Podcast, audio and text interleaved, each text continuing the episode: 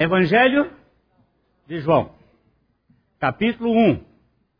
Nós vamos continuar a nossa caminhada. É, este evangelho, o último dos evangelhos, ele foi escrito já no final do primeiro século, alguns anos depois da ascensão do Senhor Jesus Cristo, mas ele é um, um evangelho muito relacional. Ele fala de alguns aspectos da intimidade do apóstolo João com o Senhor. E nós já andamos um pouquinho, mas vamos pegar ainda os 13 primeiros versículos para dar uma olhada neste texto, que é uma espécie de uh, preâmbulo ou um prólogo do Evangelho. Vamos lá, Dodô? No princípio era o Verbo, e o Verbo estava com Deus, e o Verbo era Deus. Ele estava no princípio com Deus. Todas as coisas foram feitas por intermédio dele, e sem ele nada do que foi feito se fez. A vida estava nele, e a vida era a luz dos homens. A luz resplandece nas trevas, e as trevas não prevaleceram contra ela. Houve um homem enviado por Deus, cujo nome era João. Este veio como testemunha, para que testificasse a respeito da luz a fim de todos virem a crer por intermédio dele. Ele não era a luz, mas veio para que testificasse da luz, a saber, a verdadeira luz que, vinda ao mundo, ilumina a todo homem. O Verbo estava no mundo. O mundo foi feito por intermédio dele, mas o mundo não o conheceu. Veio para o que era seu, e os seus não o receberam. Mas a todos quantos o receberam, deu-lhes o poder de serem feitos filhos de Deus, a saber, aos que creem no seu nome, os quais não nasceram do sangue, nem da vontade da carne, nem da vontade do homem, mas de Deus. Temos plena certeza que se o Senhor não falar pelo teu espírito, tudo que falarmos é inútil. Por isso, clamamos em nome de Jesus que fales conosco pela tua palavra, pelo teu espírito, para que haja salvação, edificação e alegria em nossos corações. Em nome de Jesus. Amém. No princípio era o Verbo, o Verbo estava com Deus, o Verbo era Deus ele estava no princípio com Deus, todas as coisas foram feitas por ele e nada do que foi feito se fez.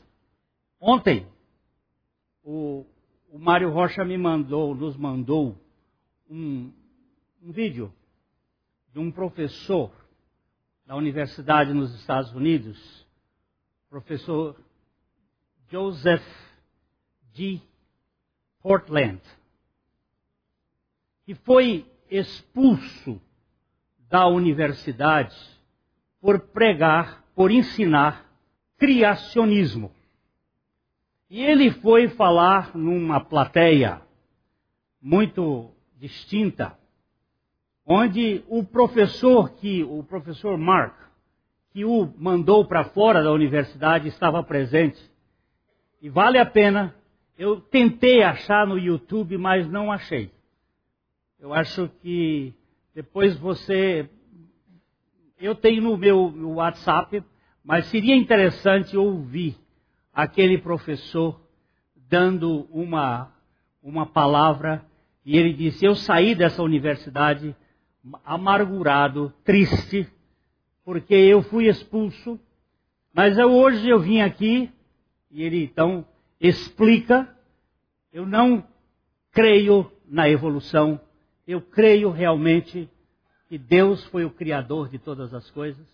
e o professor que estava do lado dele, que eu havia colocado para fora, é, ouve ele explanar a certeza da convicção de que a Terra não tem bilhões de anos, nem milhões, como as histórias do, dos livros didáticos ensinam.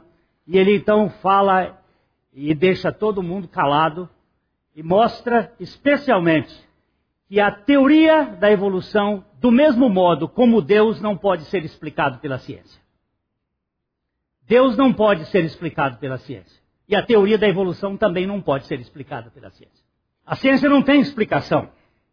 Agora, a fé nos garante que Deus é o Criador de todas as coisas e nós declaramos e confiamos no que a palavra de Deus está dizendo. E a nossa convicção é que realmente este que estava no princípio, que, que é Deus, é Cristo, vamos ver o verso 3.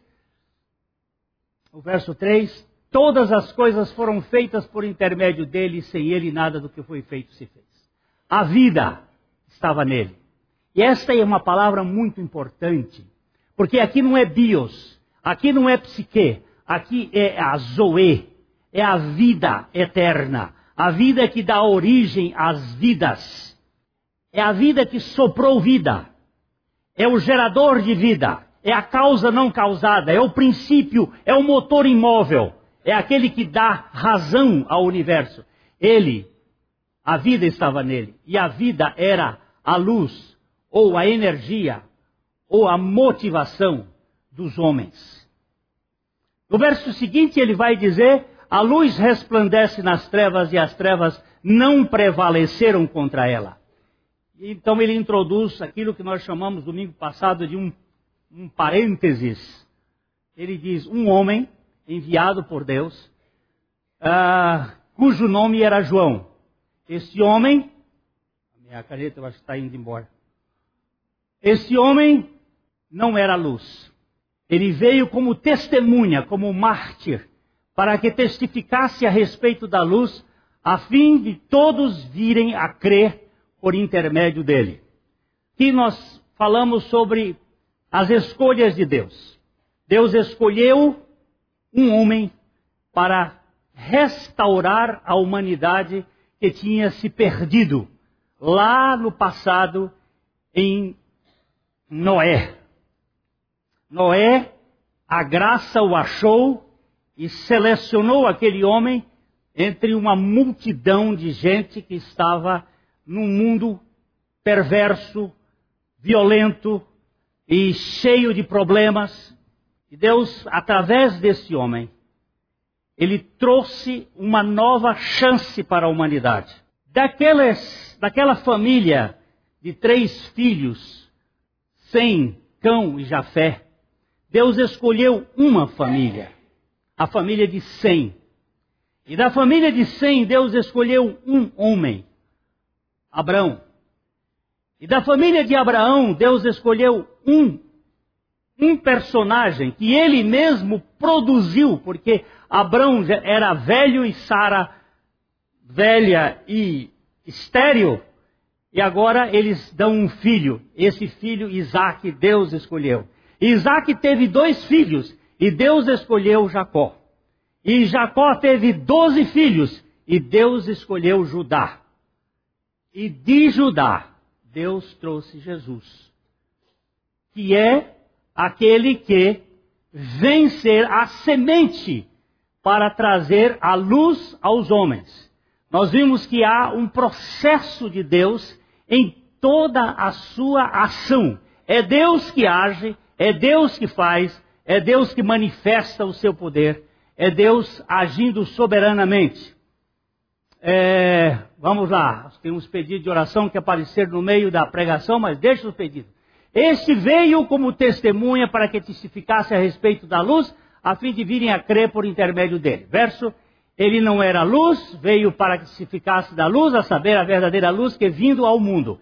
Essa é a primeira vez que aparece a palavra mundo no livro de João. Nós dissemos, domingo passado, que João é o homem do mundo, o evangelho do mundo. A palavra mundo aparece na Bíblia 185 vezes. 185 vezes.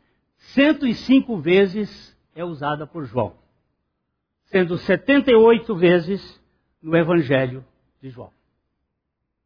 João usa muito a palavra mundo em vários sentidos. Eu vou chamar a atenção aqui para a, a, a língua. Nós temos em português uma palavra, por exemplo, manga. Manga, camisa. Manga de chuva. Vocês já ouviram a expressão? Uma manga de chuva? Ou chuva de manga? Manga, fruta. Manga do verbo mangar. Não manga de mim. Não me ridicularize. Manga de candeeiro. Vocês já ouviram falar essa expressão? Manga de candeeiro. Vocês não são do tempo do candeeiro. Aladim. Perguntar a Irene, ela sabe. Não sabe, Irene? É, é do meu tempo. Então, há palavras que você tem que ter contexto. Ela fora do contexto, ela não, não, não tem o significado. Rasguei a manga. Lógico que rasguei a manga, você vai logo pensar que foi a manga da camisa. Eu comi uma manga muito gostosa. Não foi a manga do candeeiro que eu comi. Eu passei na estrada e passei por uma manga. Não foi por cima da manga. Foi uma manga de chuva. Por aí você vai. A palavra mundo no livro de João tem muitos significados. Ele aparece pela primeira vez aqui, disse ele, a saber, a verdadeira luz que vindo ao mundo ilumina a todo homem. Ela, João é diferente de Mateus. Mateus pregou o evangelho para judeu. Todas as vezes que você for ler o livro de Mateus, lembre-se que o contexto do livro é para o povo judeu. É uma pregação para o povo judeu. Vou dar um exemplo. Quando ele está falando de João Batista, ele diz que João Batista era a voz do que clamava no deserto. E ele veio para nivelar todos os montes, e todos os outeiros seriam nivelados, e toda a carne veria a salvação do Senhor, diz o profeta Isaías. Mas João não, perdão, Mateus não colocou isso. Ele saltou esse pedaço. Por quê? Porque o judeu não acreditava que a salvação era para todas as famílias da terra. Então você vai ver aqui que ele veio para salvar o homem judeu, samaritano, grego, romano, londrinense, piauiense, todas as confins da terra. Não veio só para judeu.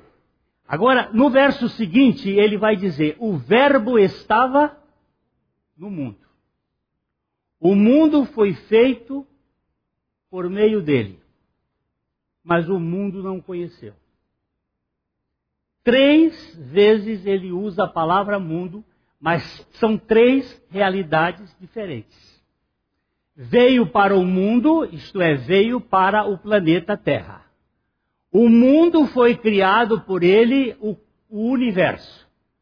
E o mundo não o conheceu, as pessoas. Aqui você percebe que terra não conhece. Terra não pode conhecer. Quem conhece são pessoas. Coisas não podem conhecer.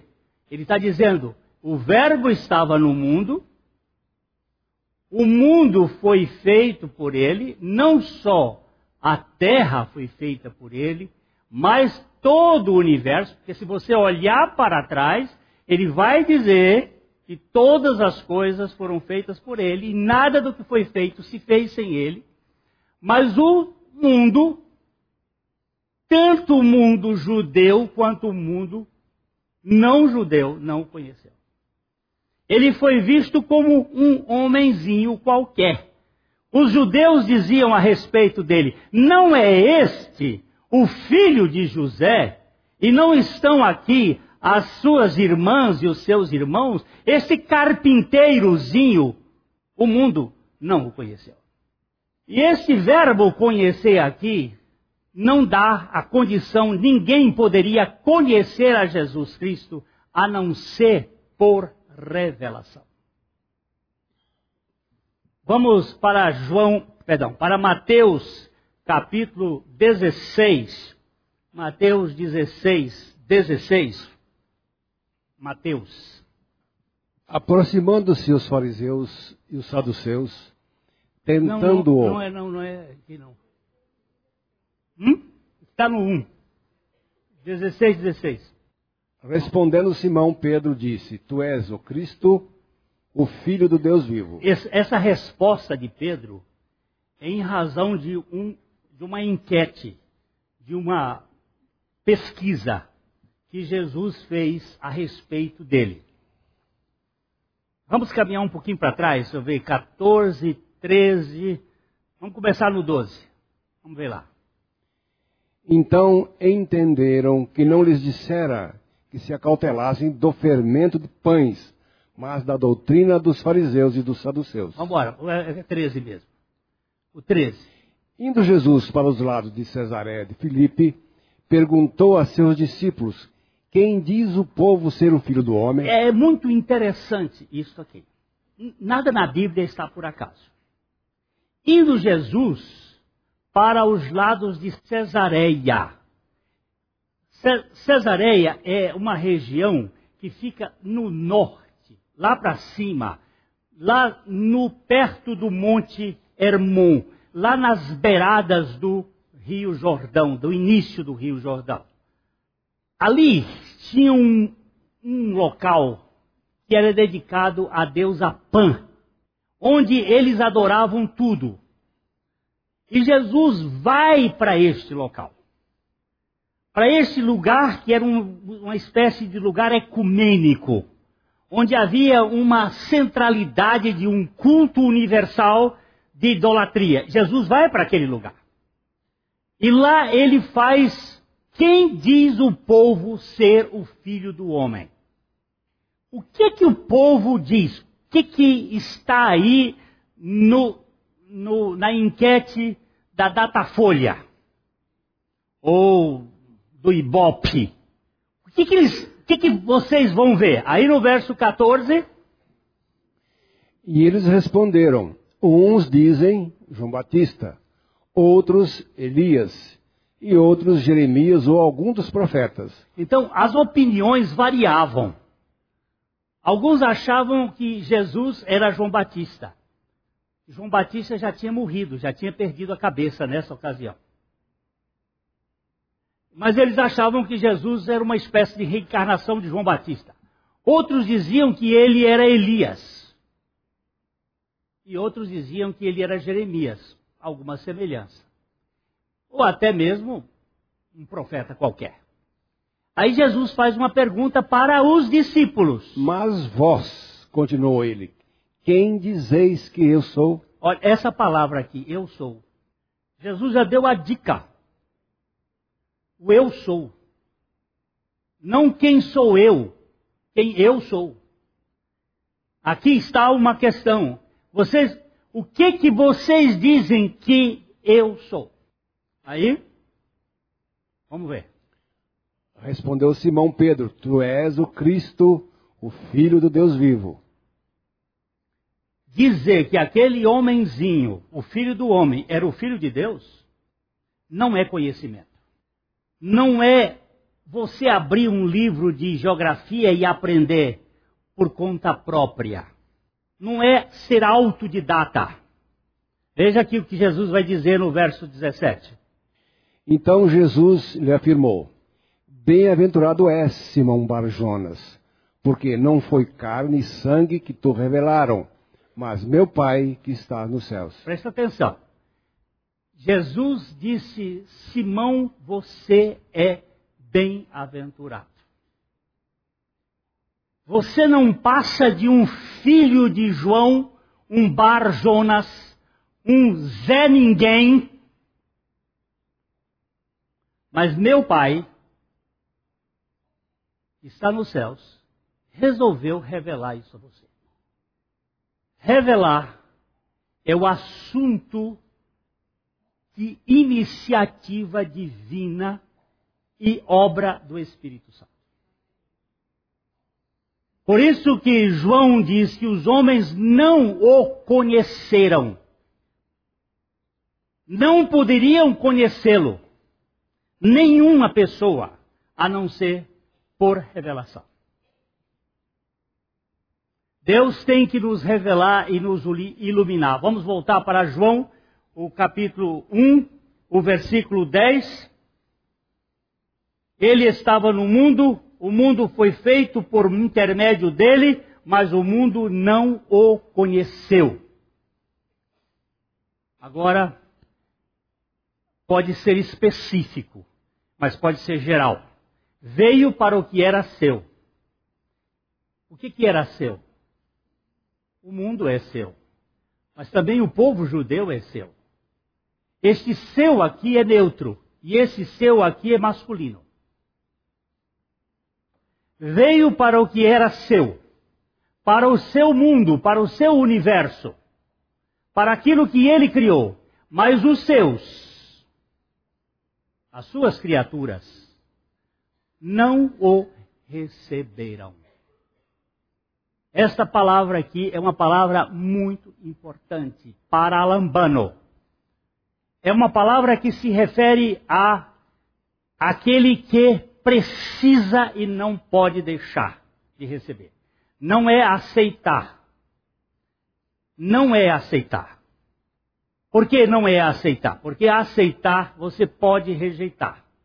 E aqui é uma palavra que tem um sentido mais especificamente de necessidade. Eu uso esta ilustração para mim, que me satisfaz. Nenhum político recebe propina. Os políticos aceitam propina.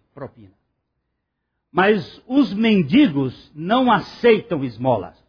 Os mendigos recebem. Então, por que eles não receberam? Porque existe uma coisa no homem que é orgulho. O professor Joseph Portland disse: é, o homem não quer Deus. E ele não criaria Deus. Deus não é uma criação do homem. O homem rejeita Deus, por natureza. Não é dizer que o homem criou Deus. Ele tem aversão a Deus. E ele não recebe Deus se Deus mesmo não convencer este homem e não quebrantar este homem. Veio para o que era seus e os seus não receberam. Mas, verso 12, mas, porém, todavia, contudo, adversativa, a todos quantos o receberam, deu-lhes o poder de serem feitos filhos de Deus. Não é o direito de se tornarem filhos de Deus. Vocês vão encontrar algumas versões que vão dar essa conotação. Mas ninguém tem direito de ser feito filho de Deus, de ser filho de Deus. Nós fomos feitos filhos de Deus por graça divina por misericórdia divina, por bondade divina, por amor divino. Eu não sei por que, que os tradutores resolvem fazer certas coisas com o texto, mas eu vou pegar João 3,3, que vocês estão acostumados com este, esse texto. João 3,3. Jesus respondendo a Nicodemos. Eu não sei por quê. Eu tenho certas dificuldades, às vezes, de observar algumas coisas, mas João 3,3, Jesus respondeu: Em verdade, em verdade te digo que se alguém não nascer de novo, não pode ver o reino de Deus. Você diz assim: Oh, o que está de errado aí? Está de errado aqui, ó. O que? Não nascer. Por quê?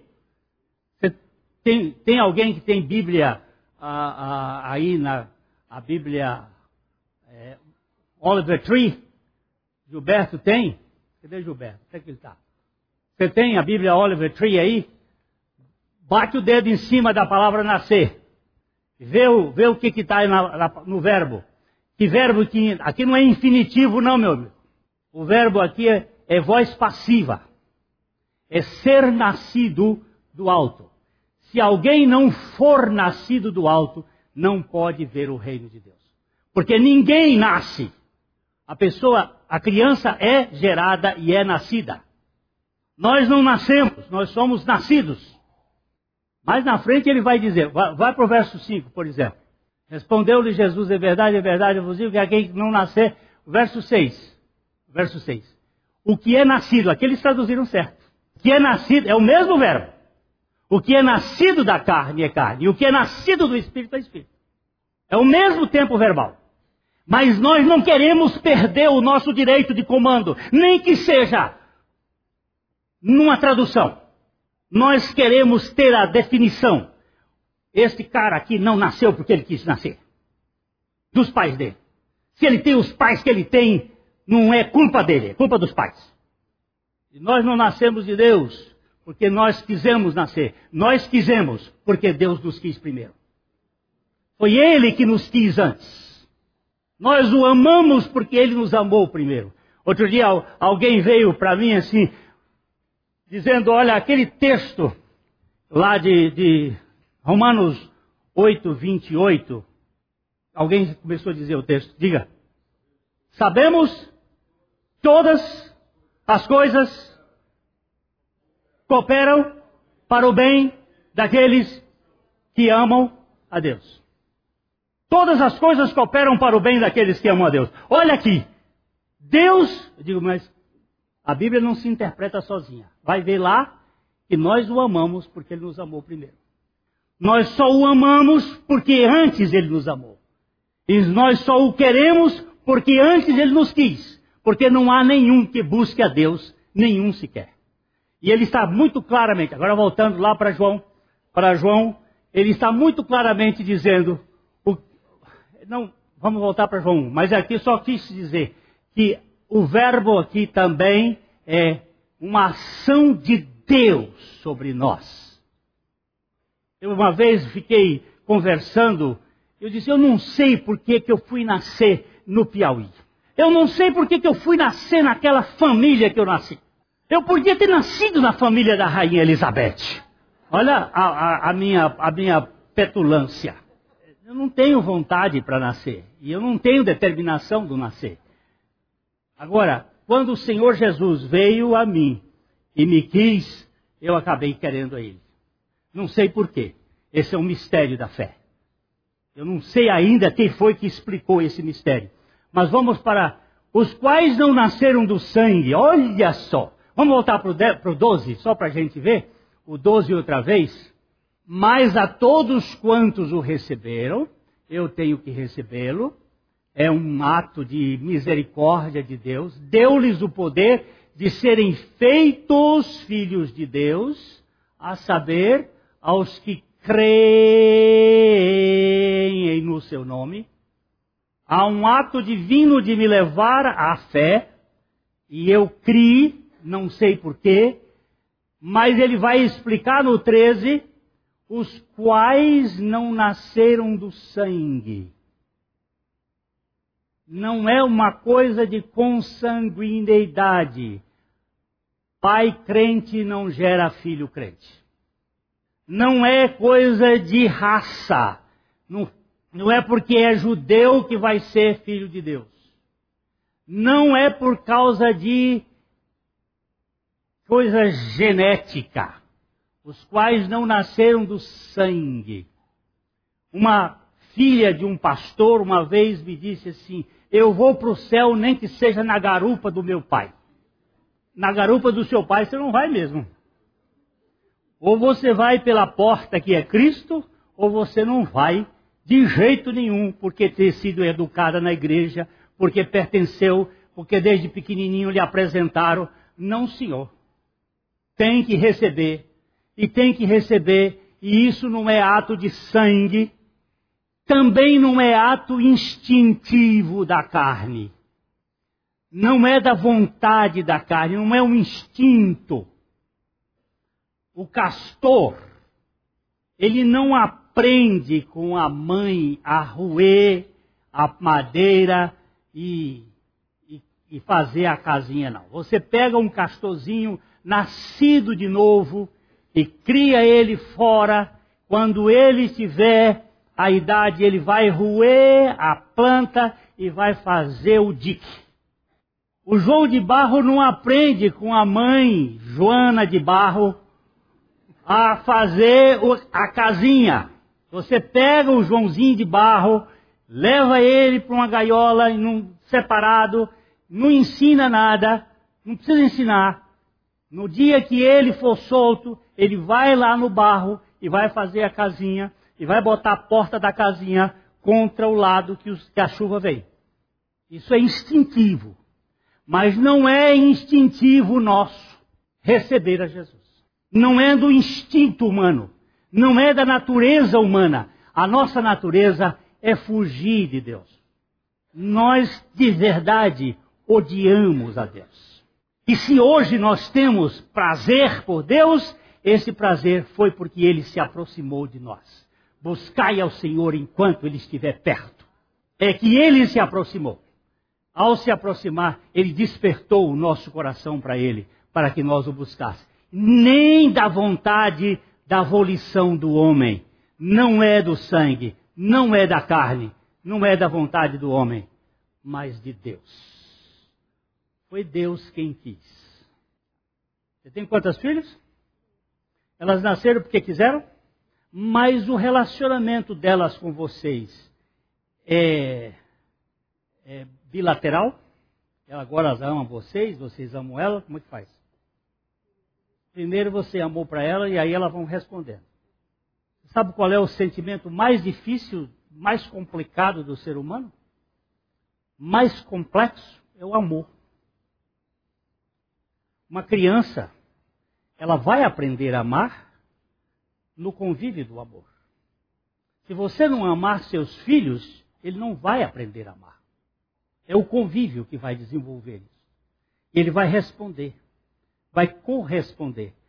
Nós nascemos de Deus e Deus é amor. E nós começamos a conviver com Ele, e à medida que convivemos com Ele, nosso amor por Ele vai crescendo, vai se desenvolvendo. E nós vamos o amando cada vez mais, porque Ele nos ama de uma maneira profunda que nós não sabemos explicar.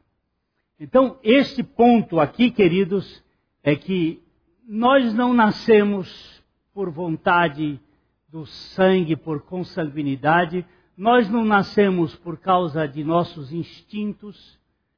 Ah, o homem, a criança, nasce com quatro características edênicas avessas a Deus. Quatro características a primeira delas é o egoísmo. Toda criança é egoísta. Primeiro, a segunda característica da criança é a rebeldia. A criança é rebelde. A obediência é de fora para dentro, não é de dentro para fora. Criança não obedece voluntariamente. Ela vai ser frustrada e vai aprender a obediência por frustração. Tanto é que educar é saber frustrar. Se você não souber frustrar, você não vai educar. Porque frustrar tem que se frustrar. Se não frustrar, vira monstro. A terceira característica da criança é a mentira. Toda criança é mentirosa. Isso é inato. Porque nós nascemos com o veneno da serpente dentro de nós. E a criança é caótica. O que, que é caótico? O que, que é caos? Se você der esse papel para uma criança, ela não dobra isso assim. Isso aqui custou muito tempo para aprender. Isso aqui é questão de educação. Se você der esse papel para a criança, ela faz isso assim. Ela amassa, ela rasga, ela bota na boca, ela cospe, porque ela é caos. Então a criança é caótica, é mentirosa, é egoísta e é rebelde. Agora você vê se ele quer Deus. Aí Jesus tem que chegar perto. O Verbo tem que se encarnar. O Verbo tem que chegar para o homem e se revelar ao homem, para que esse homem queira e o busque, possa ter uma salvação que é dom da graça de Deus. Pela graça sois salvos por meio da fé. E isto não vem de vós, é dom de Deus. Não vem das obras, para que ninguém se vanglorie. Deus é o caçador, é o perdigueiro dos homens. Ele é quem busca as pessoas desde o jardim do Éden. Os nossos pais pecaram e o que, que eles fizeram? Vamos lá, vamos rapidinho só para dar uma olhada. Gênesis 3, 6 e 7. 6 é a comida da, da, da árvore. O 7, o 7 e o 8 é para a gente vendo a mulher que a árvore era boa para comer, agradável aos olhos e árvore desejável para dar entendimento, que esta é a palavra, é a palavra forte. Porque toda árvore era boa para comer, era agradável aos olhos, é só ler o capítulo 2 de Gênesis que você vê, mas não tinha esse desejável, desejável para dar entendimento, é que é o problema do controle, o desejo, a, a, a, concupiscência, a, aquilo que, que brota dentro, a vontade insopitável. É isso, Barba? É essa palavra? Insopitável. Então lá, esse desejo para dar entendimento, tomou-lhe do fruto, comeu, deu o marido, e o paspalho comeu também. E aí o que, que aconteceu? O que, que aconteceu? Abriram-se então os olhos de ambos e percebendo que estavam nus, cozeram folhas de figueira e fizeram cintas para si. Começou a fuga, começou a máscara, começou o engano, começou a falsificação. Eu não, eu não posso ser autêntico, eu tenho que criar uma, uma, uma forma de me esconder. O verso 8, então, quando ouviram a voz do Senhor, Deus, Jeová Elohim, que andava no jardim na viração do dia, esconderam-se da presença do Senhor, o homem e a sua mulher por entre as árvores do jardim. De lá para cá não mudou o caminho. O caminho é sempre esse: se esconder e fugir de Deus. Aí o verso 9 diz: chamou o Senhor Deus ao homem e lhe perguntou: Onde estás? É Deus vindo atrás. É Deus vindo buscar o homem. É sempre Deus buscando. Eu gosto muito de um velho hino que diz assim: Buscou-me com ternura, Jesus, o Salvador. Achou-me na miséria. Amou-me. Aceitou-me com amor. É Ele que veio. Foi Ele que veio. É Ele que veio. É Ele que nos busca.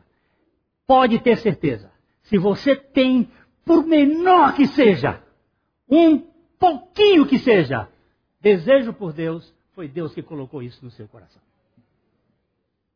Foi Deus que colocou isso como um caminho para você o buscar. Porque sem que Ele faça, nós não o queremos. Não o quereremos, de modo algum. Então, Veja bem, vamos voltar lá para só para terminar. Que ele veio para o que era seus, os seus não receberam, mas a todos quantos o receberam, deu-lhes o poder de serem feitos filhos de Deus, a saber, aos que creem no seu nome, os quais não nasceram do sangue, nem da vontade da carne, nem da vontade do homem, mas de Deus. E aí o, o verso 14 que nós não lemos diz: E o Verbo se fez carne e tabernaculou entre nós, cheio de graça e de verdade, e vimos a sua glória, glória como do unigênito do Pai. O Verbo se encarnou para revelar-se a si mesmo a nós. Revelar-se a si, revelar-se a nós. Ele se revelou a nós. Sem a revelação de Cristo, nós não podemos conhecer a Cristo. Dou muitas graças ao Pai que teve misericórdia de nós e nos revelou a pessoa do Senhor Jesus Cristo.